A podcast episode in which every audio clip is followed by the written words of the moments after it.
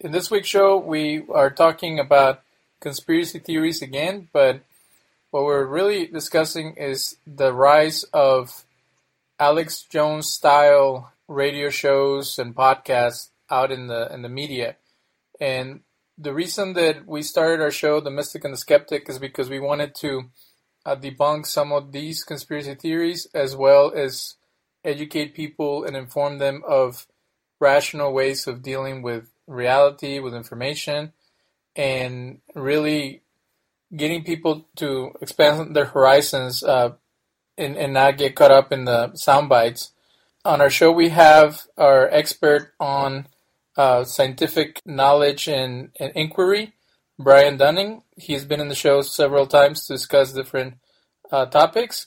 There's certain values that this this country is founded upon, and they have been uh, reworked to make them more accessible to everyone, uh, and to you know things change with time. So all men are created equal. It meant like with the Greeks, it was all rich men of a certain type of of background, right. and then now everybody can claim it for themselves. But that that wasn't the original intent. So where where are we at in in the in that? Are we living up to those standards in this country, or are we um, deteriorating to the point of none of those things matter? It's all money based and influence based. Because I feel like, you know, I ran away from Mexico because it was corrupt, because the media was on uh, in bed with the government, because you couldn't uh, there was no mobility or no ability to to uh, be successful because it was monopoly from from the the, the rich people and and their system. And here, um, completely different. And now I feel like it's the, the American dream is demoting into some type of um, almost like banana republic uh, that, that I experienced back home, and and it's and it's sad and it's and it's very discouraging. So, um, or has it always been like that, and it's just been a facade that there was all these uh, American dreams of of progressing into a better future and providing more rights and more opportunities for people. Well, you know the the human condition is is an extremely complicated equation. Um, if you look at uh, if you look at a person and look at all of the influences on that person, the pressures he might be under with his job or his bank account or his family or his kids or his friends, the millions of things that might be affecting a person. And then you look at the neighborhood he lives in. What are the pressures facing that neighborhood? What are the issues that neighborhood has to deal with? And then the town. What are the town's problems? Then the state, and then the country and then the whole human race has a, what at so many levels a person and every group of people of every size faces an enormously complicated set of challenges and inputs and influences and those are changing all the time you know uh, Samsung comes out with a cheaper phone that affects people in the United States who can or can't afford it and how they interact with their friends. I mean, there's a, so many different interactions and influences that I don't. I, I, I think you're looking for something that's that is incredibly unrealistic. Uh, I think that if you were to establish, you know, a set of rules that appealed to everyone or almost everyone um, in a culture, so that everyone said, yes, this is this is the correct way that a country should be set up. Uh, this this this is what works for everyone or almost everyone. I think that in a very short order, the external influences would change that status quo, um, and and people would no longer be satisfied. And and inf- internal influences as well. So you know, I, I, I don't know. I, I think you're I think you're I think you're grasping at at phantoms. Well, you know the the human condition is is an extremely complicated equation. Um, if you look at uh, if you look at a person and look at all of the influences on that person, the pressures he might be under with his job or his bank account or his family or his kids or his friends, the millions of things that might be affecting a person. And then you look at the neighborhood he lives in. What are the pressures facing that neighborhood? What are the issues that neighborhood has to deal with? And then the town. What are the town's problems? Then the state, and then the country, and then the whole human race. As what at so many levels, a person and every group of people of every size faces an enormously complicated set of challenges and inputs and influences, and those are changing all the time. You know, uh, Samsung comes out with a cheaper phone that affects people in the United States who can or can't afford it and how they interact with their friends. I mean, there's so many different interactions and influences that I don't. I, I, I think you're looking for something that's that is incredibly unrealistic. Uh, I think that if you were to establish, you know, a set of rules that appealed to everyone or almost everyone um, in a culture, so that everyone said, yes, this is this is the correct way that a country should be set up. Uh, this this this is what works for everyone or almost everyone. I think that in a very short order, the external influences would change that status quo um, and and people would no longer be satisfied. And and inf- internal influences as well. So you know, I, I, I don't know. I, I think you're I think you're I think you're grasping at at phantoms. I have plenty of criticisms with how we do things in the United States, but I've I've never seen another country whose system I would rather switch to. Um, you know, I've never seen anything that I consider close to perfect. So I have said many times that I think I think the United States is about as good as is practical. And you know, that's not an A grade, it's not an F grade, it's you know, a, you know, a high C or a low B, but it's it's pretty darn good. Um, so I hope that answers the question. Ten minutes, if you don't mind. Um, sure. I wanted to um, bring up something. I was talking to someone regarding uh, socialism and how um, uh, Alexandra Ocasio Cortez and yeah. uh, Bernie Sanders uh, call themselves socialists or pro-socialist or whatever. And a socialist will never be elected in in America because uh, this is just an example. Um, one of the radio stations that we possibly uh, will be on pretty soon, they they had a socialist um, uh, show, and the the gentleman was reading the socialist agenda or the manifesto, and part of the socialist manifesto was that there would be censorship, and that newspapers, radio, TV would be under control of the government. Sure. And they're saying this um, while being played or, or broadcast on a community station. And the person that called and challenged them, they're like, wait a second, you, you just said that the that the media would be um, under control of the government. It's like yeah, because that's how socialism works. Unless we can control the media and keep um, dissenting voices uh, out of the airwaves, we cannot keep the socialist uh, system going because it creates dissension and then people don't want to follow it. So we have to do it. And that's the first thing that comes to mind when someone says I'm a socialist, even if they say they're a democratic socialist or that we already have some socialism going on in the government, is that those type of systems do not work with what is already established in America. Such as if someone's a communist and they're running. Well, yeah. when when I went to Italy, they had a communist party, and my question was, why would you elect a communist? Once they get in power, you can't get them out. Um, would that be a, a fair uh, assessment of of these political uh, groups using terms that are, uh, considered negative or off-putting in America?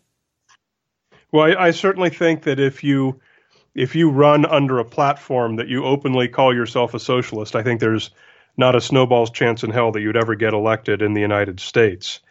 Um, but I'm I'm speaking of the, the the label. I mean, if you if you called yourself a member of the the American Nazi Party, you'd never get elected. If you called yourself a member of the American Communist Party, you'd never get elected. Um, I that's not to say that uh, there aren't good ideas throughout the entire spectrum of all the different systems that uh, that cultures have thought of. Um, you know, I, I, I'm I'm one of the first people to stand up and say that we should have universal health care in the United States, and that's not a socialist thing at all. In fact, not too long ago, that would have been considered a Republican ideal.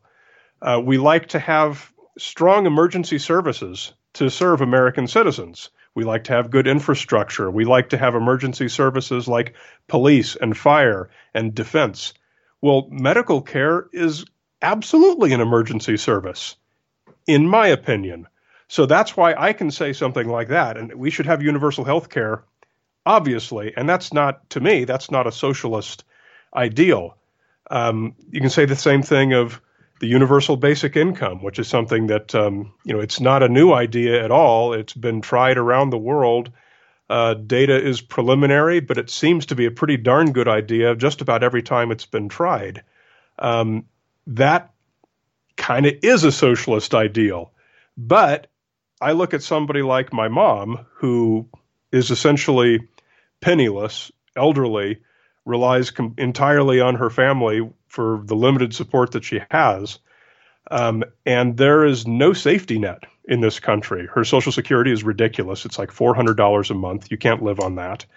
Um, and a universal basic income would allow her to live a totally normal life where she doesn't have to worry about things. And she'd probably even go out and get a part time job and contribute to society. At least that's what they've been finding when they've tried universal basic income in certain American communities and in, in, in other overseas countries. Um, that's I, I, can't think of any any argument that says that's anything but a socialist ideal. Um, nevertheless, I think it would be a good one for the United States. I think it'd be a good one for just about any country. But it goes back to why am I going to pay for somebody else to just party and well but but but you see that's why we that's why these decisions have to be informed based on good science. And the researchers this is not just being tried by politicians it's being tried by the sociology departments at universities who are applying experimental controls properly selecting or properly randomizing the recipients of this and seeing what it is that they do with it and what we are not finding is what the opponents are saying it would happen is that everyone would quit work and they'd just they'd just be bums and and they'd be a huge drag on society. And no, that has clearly not been been been borne out in in the data. So, you know, I'm I'm a science writer. I'm a huge fan of science informed decisions, and um, those two perspectives, universal basic income and universal health care. Um, are borne out in the data as being good for society, with the proviso that the universal basic income is still preliminary results. But universal basic, universal health care clearly is. Um, I think the best version of the United States would be one that doesn't make decisions based entirely on uh, politics and emotion, uh, but on sound data informed decisions. I would like to see more of that in this country. Well, let me throw a curveball at you as the last question. Um, is there social engineering happening? Because when I came to America in, in 1995, uh, I read an, a statistic that it was like 13% Hispanic, 17% African American, and then the rest are Euro Americans. And then now, uh, 25 years later, is still 17% African American. Uh, now it's like 19, 20% Hispanic, and the rest are Euro Americans. And it's alarming that in 25 years, the African American community is is stagnant in the amount of people. Um, so I know it's it's a very complicated subject, but have you run across uh, idea of social Darwinism or some type of engineering happening where they're keeping certain minorities um, locked down so they are not as influential politically or financially in in America? Well, you just asked a whole bunch of different questions. I mean, uh, gerrymandering is is is one answer to one part of your question right there, and and yes, that that absolutely happens, uh, and always has happened, and hopefully someone will be able to devise a way to to uh, effectively uh, prevent that. Although it seems like it's an intractable problem. But as far as um, as far as people keeping um, people keeping the numbers of the number of black people constant from rising or something something like that that obviously smacks like a sounds of looks smells and tastes like a conspiracy theory uh, in order to evaluate it we would need to learn more about the theory who is doing this by what mechanism are they doing it and let's look at the evidence that it's happened um, I can answer an emphatic no that I have never been presented with any compelling evidence that anything like that is taking place. Um, but that's not to den- deny that things like uh, things like gerrymandering and um, uh, happen because they absolutely do. But through massive incarceration or through um... Sure, sure. It, it, can go. It can go on and on. There's there's lots of things like that that happen. Yes, we do know that um, that uh, uh, racial profiling plays a role. We do know that that black people and white people are not incarcerated at the same rates for the same crimes under the same circumstances. Um, that's not to say that anyone is out there, uh, you know, secretly killing them or or sending them out of the country in some kind of a coordinated way. Um, you know, again, you have to look at the fact that uh, that racism is still rampant in many parts of the United States, and we absolutely expect to see things like racial minorities um, being incarcerated at higher rates. Um, we have not made that problem go away yet.